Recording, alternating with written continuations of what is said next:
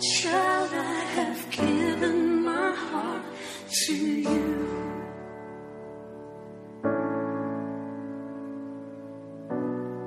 Child, I will never give up on you.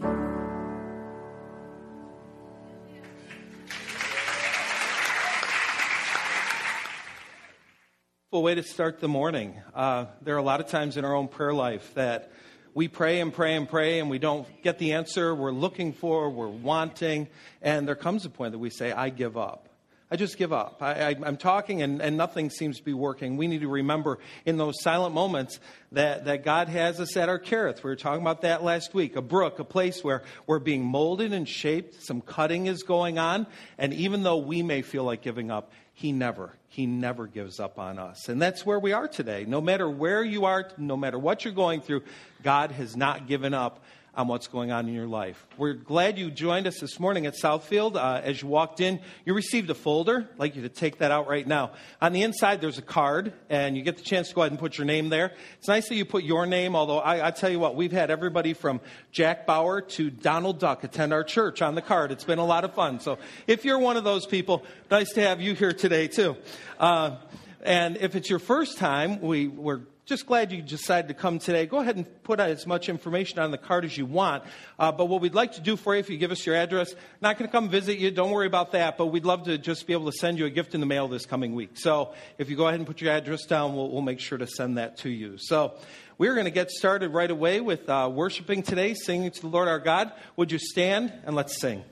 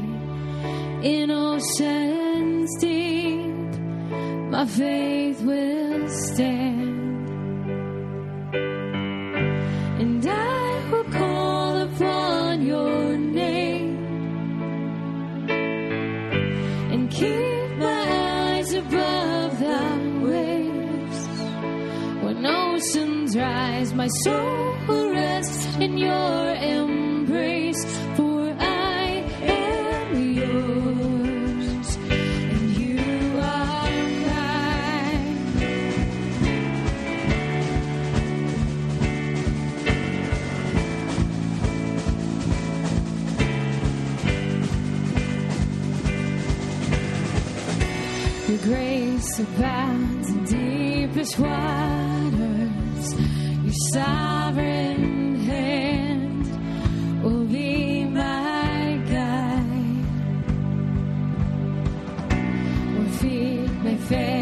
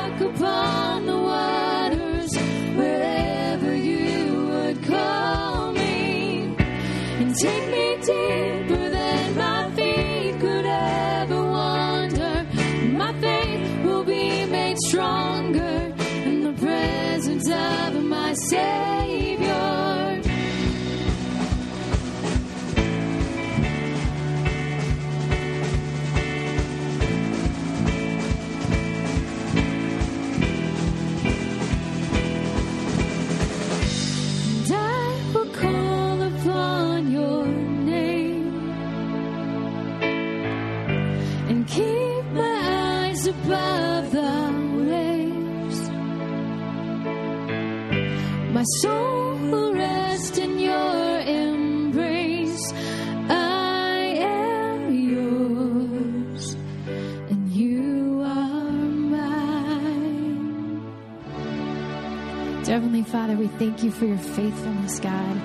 We thank you, God, that we can keep our eyes on you, Father. We pray that we keep our eyes off of the waves. In your name we pray.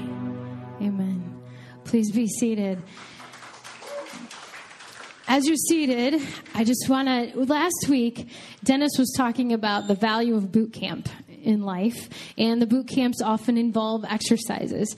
We want you to share something with the person sitting next to you, um, and you have a choice. You can either share your favorite exercise and why, or your least favorite workout activity and why. So, the one you like most, or the one you like least, and why. You have about 45 seconds, so go ahead.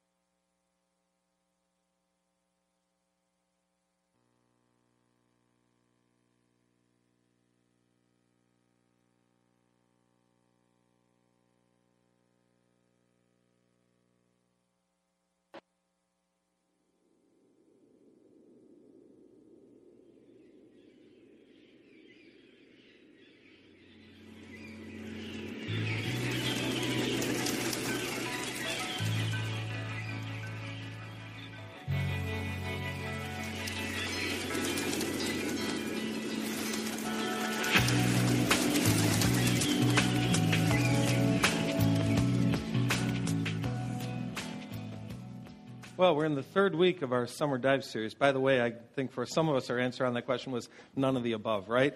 I just rather never exercise, or your favorite exercise involves your elbow and your hand to your mouth. But anyway, we'll leave that alone. Third week of the summer dive, what do we do in the dive? We take a, a, topic, a subject, and we just drill down into it with intensity. We really try to understand it at a level that we wouldn't if we were just, you know, four weeks in a series or something like that. And this summer, we're studying the life of one of the greatest prophets of all time. His name is Elijah. Over the past two weeks, we've looked at the first seven verses of chapter 17 of First Kings, and we actually skip back a little bit into chapter 16 in order to set up some background and understand that. So, so what do we know so far? What, what information do we have on this man? Elijah comes on the scene in chapter 17 with literally no buildup. We have no idea that he's coming. Just boom, he's there. He appears. It doesn't even take a few verses to just say this is who he was or this is what he's like or anything like that. We have, we have two basic facts that appear in the beginning of that chapter. One is his name. His name is Elijah, and Elijah means, My God is Jehovah. And, and I love that because basically the entirety of his life, his life mission is going to be about living up to his name. His life's mission is going to be about calling out the people of Israel who were worshiping a false deity. They were following King Ahab and Jezebel and they were worshiping Baal. And, he just says, it can't be this way. Y'all have to make a choice. In fact, we're going to see in the next chapter, he's going to make this declaration. How long will you waver between two opinions? If the Lord is God, if Jehovah is God, then follow him. But if Baal is God, then go ahead and follow him. His, lave, his name left no doubt as to where he falls in the debate. His name says it all. My God is Jehovah. The other thing we learned is that he was from a town named Tishbe. And, we went ahead and looked at a map. We're going to look at this again today, a little more zoomed in, hopefully, so you can see a little bit better. Uh, we have an arrow there for you that shows where Tishbe is down at the bottom, that, that red arrow that displays where his hometown is. And I wanted you to see this because in a little bit, God tells him to go ahead to find the brook Kerith. Kerith is just to the north. It's the line just to the north of his hometown, and the water would flow basically from the mountains up in the up in the mountain snows, come on down, and it's going to melt and end up in the Jordan River. So you have the water flowing that way. Now God is going to tell him, go basically to the crook of this brook, the brook named Kerith, and the Jordan River. So this is where he winds up. This is where he spends a lot of the time in the drought. He's, he's just sitting there at that brook, enjoying that time alone, learning a lot, an awful lot about God. I believe this is a brook that he would have been very familiar with. I mean, it's, it's just to the north of his hometown. He's, he's got a really good feel uh, for what's going on there. He's told to go hide out in that place. Uh, a lot of images on the internet that help us to see, you know, what these places are like. I mean, what a, what a beautiful place to just go ahead and be, be sustained by the hand of the Lord. As I said, we don't know much about his history. We really don't know much about his personality. We do know this, though, that he's going to be called on by God to do what I really believe is one of the greatest miracles in all of the Bible. It's an absolute faith filled miracle. He is going to have a crowd of people before him and going to be calling on God to do something that he's never seen happen before. In order to be able to draw on this kind of faith, God needs to grow Elijah's trust in him. He really needs to grow him. So God sends Elijah off to boot camp. And that's where we were last week. And, and we're going to look at the second part of boot camp now this week. Any boot camp, whether it's military or a fitness center, or like we're looking at this week, just a, a, a, spiritual boot camp, has some common characteristics. The first one is that a boot camp is, it's typically a form of initiation. It starts something out, whether it starts out your military career or as a, as a state trooper or, or something like that. It's a, it's a beginning sort of activity. Uh, even in the physical world, you may, you may go off to a, a fitness center and you're like, you haven't worked out for years. And so what do you do? You go to boot camp to just kind of kick off a, a new way of eating, a new way of working out, new health habits, that sort of thing. So it's initiation. And part of the nature of that means um, it's not interminable. It ends at some point, and we're thankful for that. If you're in a boot camp right now, know this. It will not last forever. There's a purpose behind it. God has this season that he's, he's growing you and preparing you for what's coming next. Second thing you need to know about a boot camp is that it is intense. The heat is turned up. This is this isn't the time for wimps, you know? It's brutal. And just at the point that you kind of settle into routine, you think you've figured it out, the instructor will throw in some new moves, some new things that just it, it brings up, it ratchets up the intensity. The heat is turned up once again. The third thing about boot camp is that it is often isolated. Now, you may be with other people.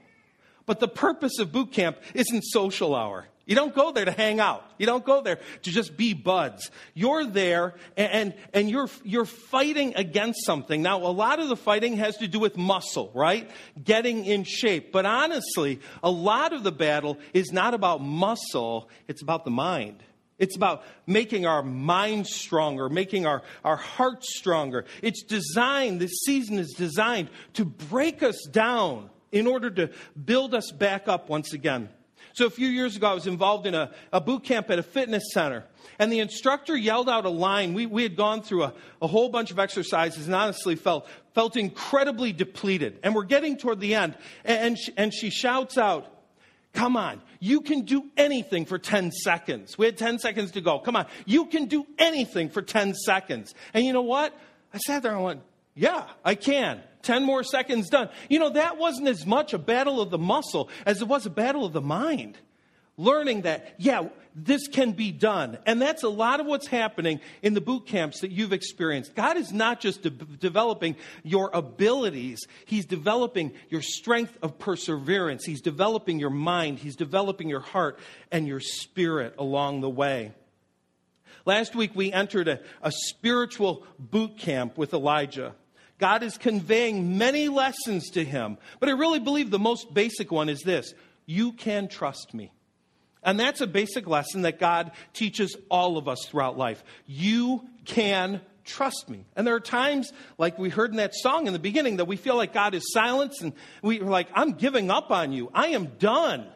And God keeps saying, No, even in the most intense moment, you can Trust me. I absolutely promise that you can. The drought begins, and God sends Elijah off to a, off to a brook named Kerith, again, where it empties into the Jordan River. Kerith, I love this because so many of these words, you know, they're not just thrown in there, they mean something. Kerith means to cut. So God sends Elijah off to this place of cutting. I mean, if, if you're, if you're going to open a boot camp someday, I'd suggest naming it Kerith. What a great name. It's a pra- place that, first of all, you get, you get cut off from people. You are alone. Elijah is alone in that place. He's isolated, but he's also being cut down, cut down to size to be made into the man that can do what God is going to call on him to do. He tells Elijah to drink from the brook and to eat what the ravens bring to him.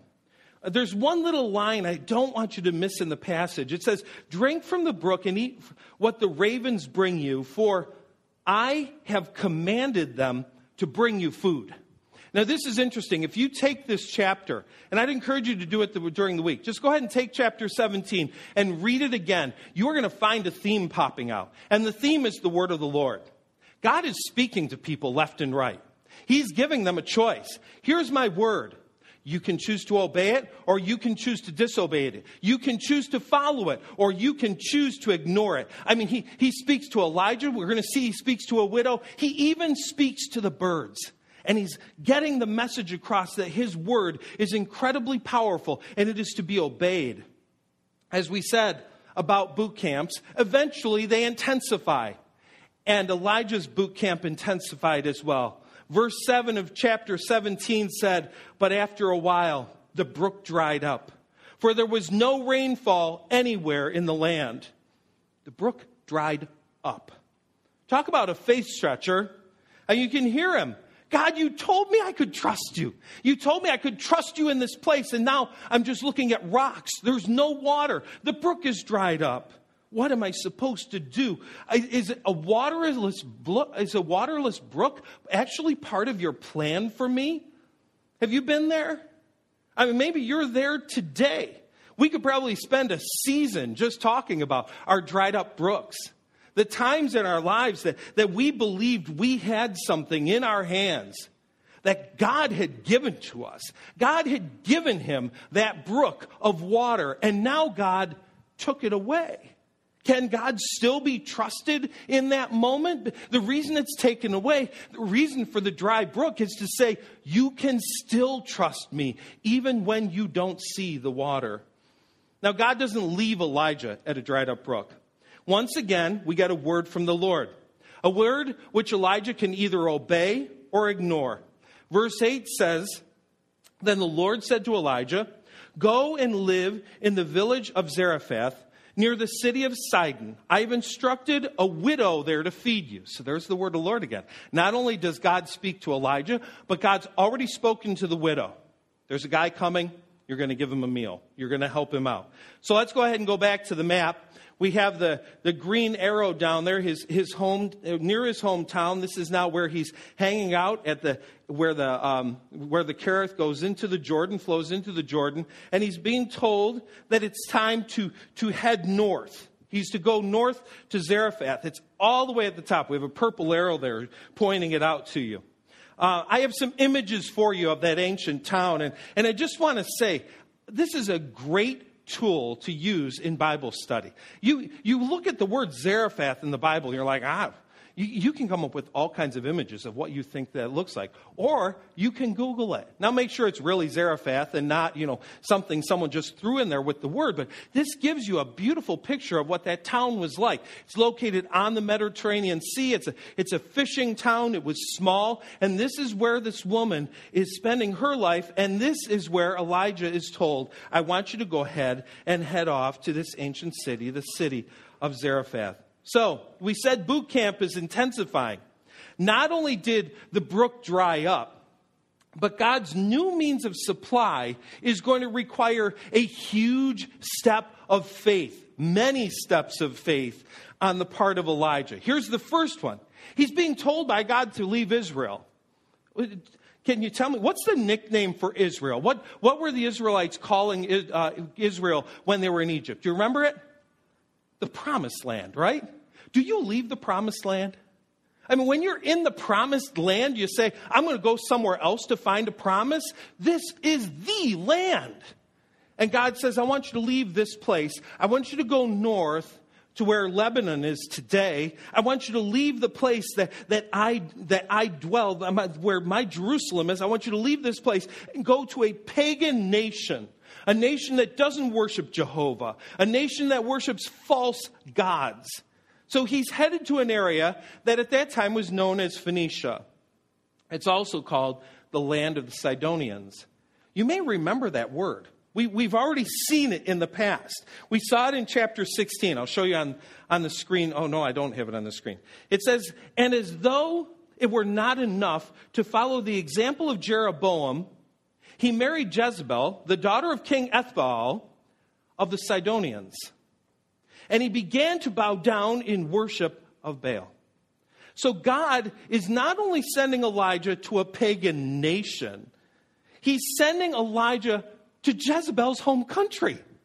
He's sending Elijah to the country controlled by Jezebel's daddy. I, can you imagine? And, and not, I mean, he's sending him eight miles south of the capital city. There he, for anybody that thought that God sent Elijah off to the brook to hide from Jezebel, uh, I think we need to change our mindset a little bit that, about that. This isn't about hiding. He sends him right into Jezebel's backyard. He sends him right to the very place that Jezebel's father could take him out. By the way, I want you to notice his name as well. It's not that tough to break it down there. You see it, right? E T H B A A L. You see the last part, Baal. E T H means with. So the king's name is with Baal.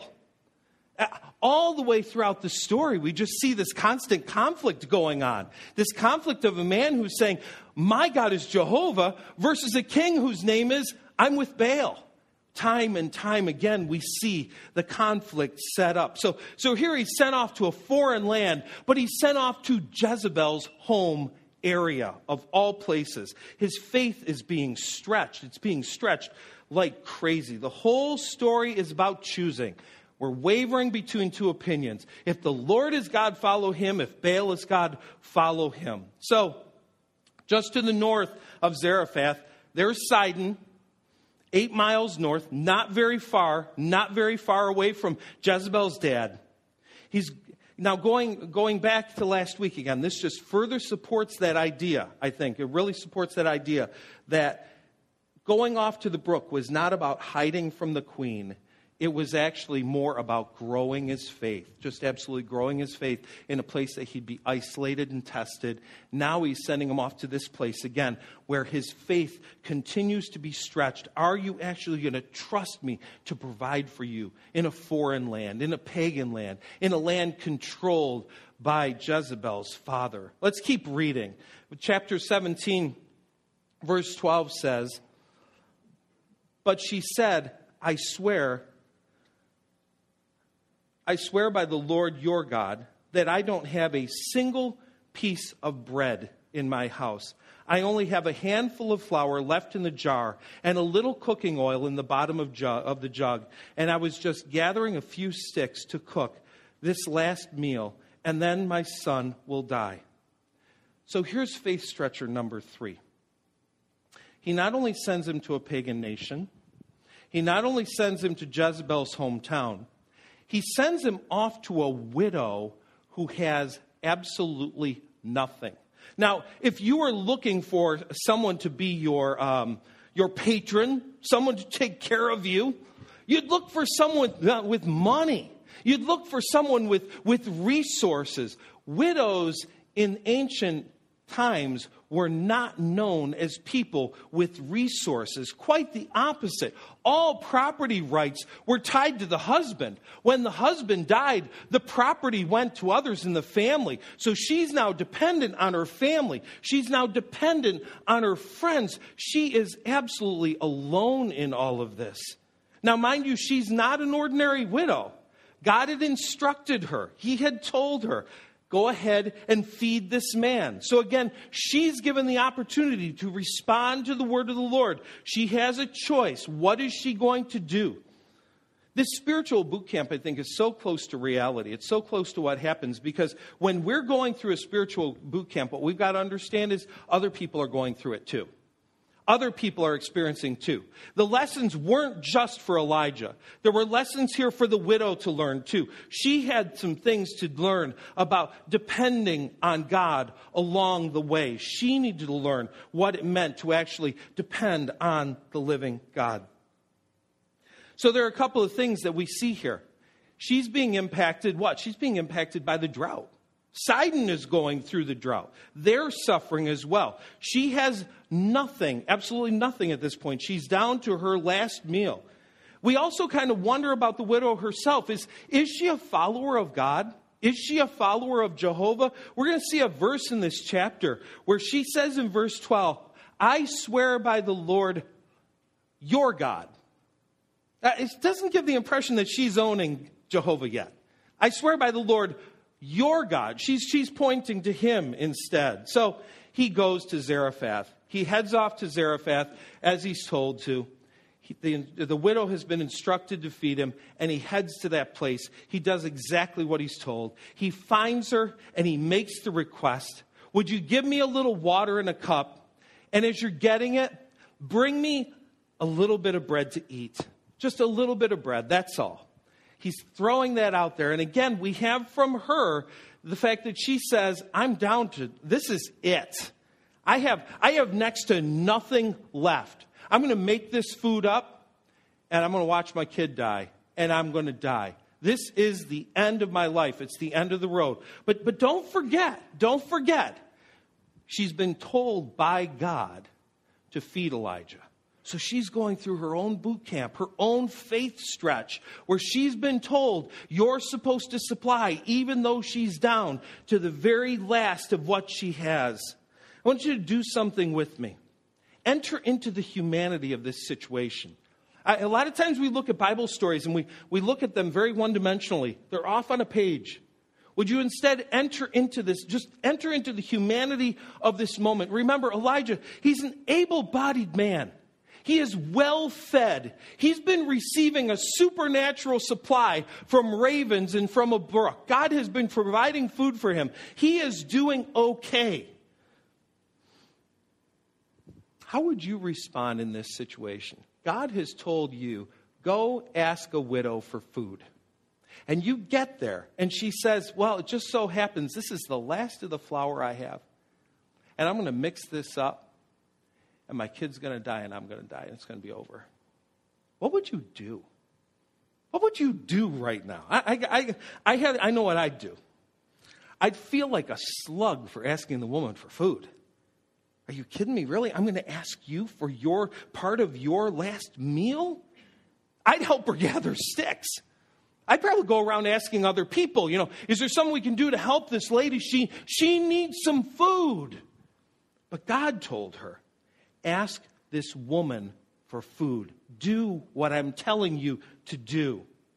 I, live in the humanity of this. I'll tell you what, I, have I've allowed myself to, to live in this story for a little bit, and I find that of all the things Elijah's done so far, this one would be incredibly difficult for me. To look to someone who has nothing and say, Would you give me your nothing?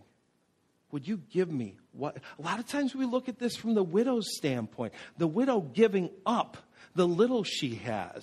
How about the standpoint of Elijah actually having to ask somebody for the last of what they have? It's an incredibly difficult thing to do. But you got to think about this. In a short time, he's going to be calling on the God of heaven to throw down fire from heaven. He has got to be grown in his ability to ask, his ability to ask for impossible things, his ability to ask for difficult things. Asking is really hard for some of us. Some of us like depending on ourselves.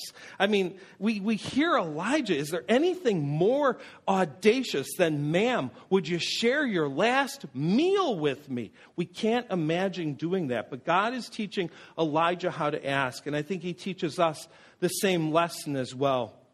He's also teaching Elijah how to trust, that he is trustworthy. Why is he asking the widow in the first place? Because God told him to. He said, This is the resource. This is the person you're supposed to ask. Go to Zarephath near Sidon. I've instructed a widow to feed you there. This audacious request is a directive from God. This isn't just his stomach grumbling and he sees someone gathering sticks. God told him to do this, and he follows through with what God says. God is teaching Elijah how to ask, and he is teaching Elijah deeper levels of trust. Lesson three is, is found in the next verse, verse 13. It says, But Elijah said to her, Don't be afraid. Go ahead and do just what you've said, but make a little bread for me first. And use what's left to prepare a meal for yourself and your son. For this is what the Lord, the God of Israel, says. Here's the word of the Lord again. There will always be flour and oil left in your containers until the time when the Lord sends rain and the crops grow again. God is teaching Elijah how to ask, He's teaching him how to trust. And, and in these words, He's teaching something else. He's teaching him how to get other people to trust in God as well, to go ahead and take that leap of faith. You see, I think for a lot of us, we would admit it is one thing for us to trust God, it's another thing to encourage someone else to do it. It's another thing to encourage our kid to do it. You know, I took, I did some crazy things as a kid, took some crazy steps of faith, and my kids are now all at that stage, and, and they want to take a crazy step of faith. And I'm like, oh, I don't know about that. Why don't you walk on the safe part? Don't, don't be doing that crazy stuff. It's difficult to call on someone else to take incredible leaps of trust. This is a huge risk. You know what he's saying? Trust me, you can trust God. Trust me. God is trustworthy. In this moment, we do see that this, this boot camp is it's paying off. Elijah has been, has been moved beyond trusting God himself to actually inviting others now to trust God and to trust his word. And that's what he's going to ask the people to do on Carmel. You've got to trust God the same way that I trust God. Again, catch the beginning of verse 14. For this is what the Lord, the God of Israel, says. God, Elijah didn't make this up. This wasn't his idea. He's saying, This is what God has promised you. He's promised you an endless supply of food if you will just listen to him. But it's only going to happen if she follows God's word to a T. He says, Make a little bread for me. Then, what's left, you go eat it yourself and let your son eat it. He, he doesn't even say, I'll tell you what, I'll modify God's word a little bit. Give me leftovers if you have some. He says no up front, which is a lesson of trust that we all have to learn. That lesson of first fruits, not leftovers. Off the top, not from the scraps. Well, what happens? She did as Elijah said. And the oil was there, and the flour was there for many days just as the Lord had promised. You can trust me. God said it to Elijah at the stream. He's now saying it to the widow of Zarephath. You can trust me. If she had not trusted God, she would have baked her last pita and her kid would have died and then she would have died. But she trusted God's word completely. God proved that his word is always trustworthy. It's always trustworthy. But camp isn't over. Now Elijah is thrown another test, another huge test. We read the next chapter, the next verse, verse 17 says, Sometime later, the woman's son became sick, and he grew worse and worse, and finally he died. Then she said to Elijah, Oh man of God, what have you done to me? Have you come to point out my sins and kill my son? Certainly, the widow is in the crosshairs of this test, okay? This is tough on her. Her son is dead. Well, I want to focus on Elijah in this point. Have you ever convinced someone that God is trustworthy? I mean, you really talked to them and said, You can trust God. I promise. And they did. And I mean, you were so excited because they trusted God and they were doing this. But, but then it happens. Just like this verse says, sometime later. Sometime later, a tragedy strikes in their life. Sometime later, something difficult happens to them. And they turn and they look at you and they say, I thought you told me I could trust God. I thought you told me God wouldn't let me down. What do you think is going through Elijah's heart? I mean, again, it's one thing for him to trust, but to ask someone else to trust. And then her son dies. And now she's saying, Why did you do this to me? Why did you bring this calamity on me? I suspect that Elijah's going through a little bit of a test as well, because the passage does not indicate that God told him ahead of time, hey, by the way, her son's going to die, but don't worry, we're going to bring him back to life. He's going through a little test of faith as well. And, and later in the chapter, we read that he takes this woman's son and, and, and takes the time to pray over him. And, and, he's, and he's actually, in that moment, brought back to life. Elijah's asking this, these questions. I told her I could trust you. I told her I could trust you. Could, uh, you could, she could trust you. Are you actually worthy of trust? And in that moment, she sees, he sees that boy come back to life and remembers once again that God is absolutely, positively trustworthy. He's, gonna, he's prayed now for rain to stop, and it stopped. There's going to come a point that he's going to pray for rain to start again, and it will start again. He's prayed for a young boy to come back to life, and he did. God is teaching Elijah time and time again that his word can absolutely, positively be trusted. And that's what's going on in the boot camps of our lives. There's something you're going through, something tough, and God is saying, Don't worry, I promise you, you may be looking at a dried up brook, but you can trust me. You can maybe looking at a lifeless son, but you can trust me. And those are tough times, aren't they? Those are the toughest times of all to say, Yes, God. It's one thing to trust when the cupboard is full and everything's going well, it's another thing to trust when the brook has dried up. So, what lessons are there for us to walk away with today? What, what, do we, what's, what does God have for us? I want to just give you two things. The first is this don't, don't resist boot camp, don't resist it. These testing times come into our life, and we're like, yeah, I don't want to do that right now. I, I don't, I don't have space in my life right now for hard. I, I, don't, I don't want to do something tough right now. I just, I need, I need a nap. I need, I need an easy time right now. I don't need, uh, is there ever a point in your life that it's a good time for a bad time? Ever? Oh, good, bad time. I, I've been waiting for this. It's never a good time for a bad time, ever. We need to embrace our boot camps. Because as we're seeing, wow, God really grows you when you embrace it fully. When you listen to His word and follow it completely, He really grows you. And here's the other part of the lesson don't be afraid to invite others to camp with you. Don't be afraid to say to someone else, God can be trusted. I know. I've trusted him and he's come through for me. I know that his word is absolutely dependable. Don't be afraid to trust him. So, jump into your camp, whatever it may be. Don't create one. Don't worry. God's going to make one for you. You don't have to make up your own camp, okay? Don't make your life tough just for the fun of it. But um, embrace the camp when it comes your way. And invite others to embrace theirs as well, to learn to trust God more. Let's talk to the God of heaven. Our Father, now, we pray that you will help us. Um, we may be right up against something right now, uh, just a, a, a, difficulty that we're going, I, I am never going to survive this. And we, we, when we look at the, the real life factor of this story, when, when, we, when we breathe in the humanity of it, the things that Elijah and this widow went through were absolutely difficult. They were impossible from a human standpoint. And you proved yourself trustworthy again and again and again. Because the people who heard the word of the Lord were willing to follow it to the T and not modify it, not ignore it, not change it.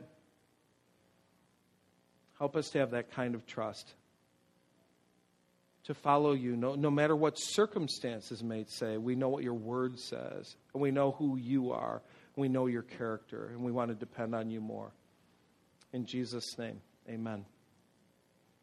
We're going to take communion now. Our servers will come and when we begin singing, and uh, you can take bread and cup. And as you do, I want you to remember that even in this moment, God is proving himself incredibly trustworthy because we were all in a state of sin we were all in a state that we could not fix our lives on our own.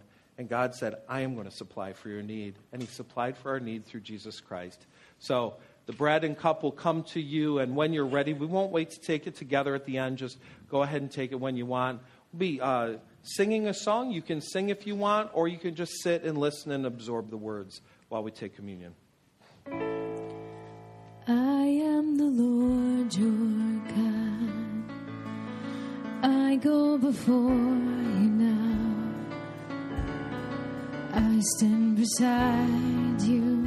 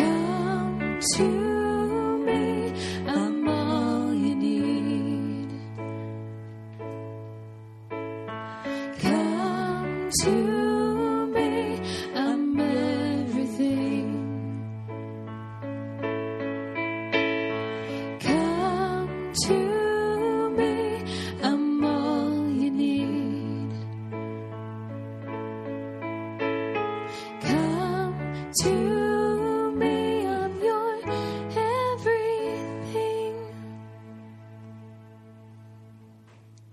What beautiful words to reinforce the lesson from that chapter that God is the source of all we need and He is truly trustworthy. Our servers are coming now to receive the offering. You can place your card in it as it is passed.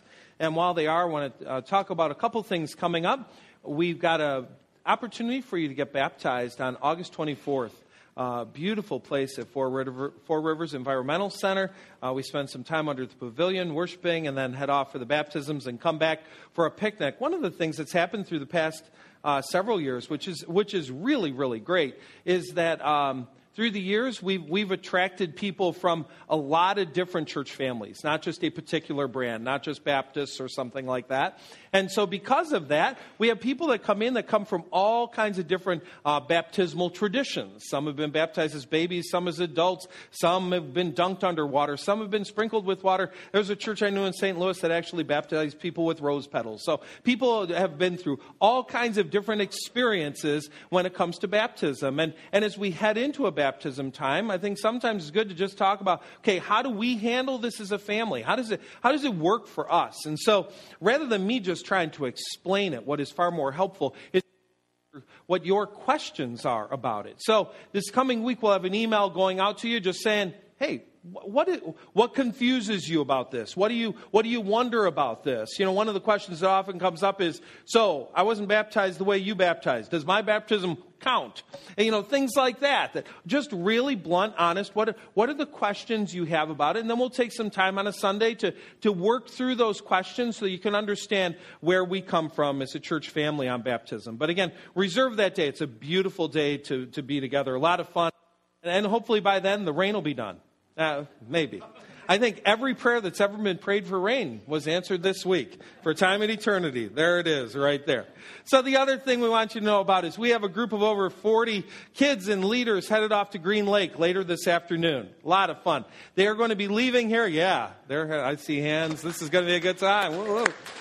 This is a conference center uh, about four hours north of here, and there's a lot of work to do, a lot of just a lot of volunteering to do. And so we have a group that group that goes up and and they do a lot of projects. They become very familiar with a with a thing called buckthorn, and they remove a lot of it. A lot of different things to do uh, in the buildings, out of the buildings, and and then on top of that, they have a lot of great uh, spiritual time together, growing. So uh, our junior hires and high schoolers are going to do with that, as well as a, a great group of leaders. In the sermon note area, on your folder, we listed all the names of the people that were going as of when it was printed. You can add Jordon Seaman. He's going too. Actually, he's already gone. His name is spelled J O R D O N, not D A N. Okay, so add him because one of the things we want you to do with this is use the list this week to be praying for the kids. Last week, last year was the year of breaking things. Seemed like every time I was getting a call, somebody had broken an arm, leg, a head, something or other. So, so prayers for unbroken things would be fantastic. This year, Ray and Alice would not like to spend as much time at the Ripon Hospital. They became one, the first name basis with everyone on the staff there last year. So, so we'd like to kind of stay whole. We'd like it to be a real time of spiritual growth. So be praying for that for our kids. Now, if your kid is going, here are a few things you need to hear. Um, it rained in Wisconsin too. The mosquitoes have come out in force, and they're the size of bald eagles. So, um, I don't know if you're afraid of DEET, but I'd get some because otherwise your kid is flying away going to Minnesota. Bzzz, there it goes. So, anyway, you will want your child to have some bug spray. It would be helpful if they had some work gloves because, again, they're going to be clearing buckthorn and that sort of thing. If they don't, we have some of the leftover Elmer Fudd gloves that we used on the I&M Canal. They were fantastic, but you feel like hunting wabbit when you wear them. So, um, anyway, if they've got those, that's helpful. They'll be doing some painting. So, two things. Pack them with something that can get messed up painting, and then tell them to wear that the day they're painting. You know, you know the way this goes. That's the day they wear the Nike outfit. And, you know, you don't want to do that. So, painting, paint clothes, put those together, all right? And then also, Wisconsin does have a tendency to get a touch cooler at night than here. So, a sweatshirt isn't a bad idea, a parka uh, you know, whatever, something, something a little warmer for those evenings when they go out for a fire and that sort of thing. You got all that? I was asked to share it, so if you need to see it, I'll pass you my bulletin. All right. Well, so be praying for them. It's going to be a great week for them. Let's stand and we're going to sing as we leave this morning.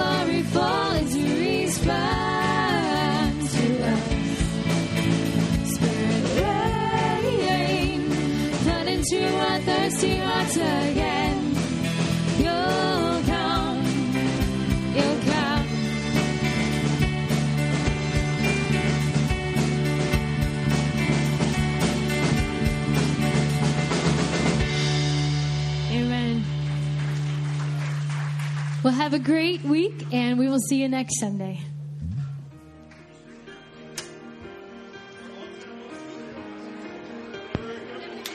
Sometimes I think, what will people say of me when I'm only just a memory?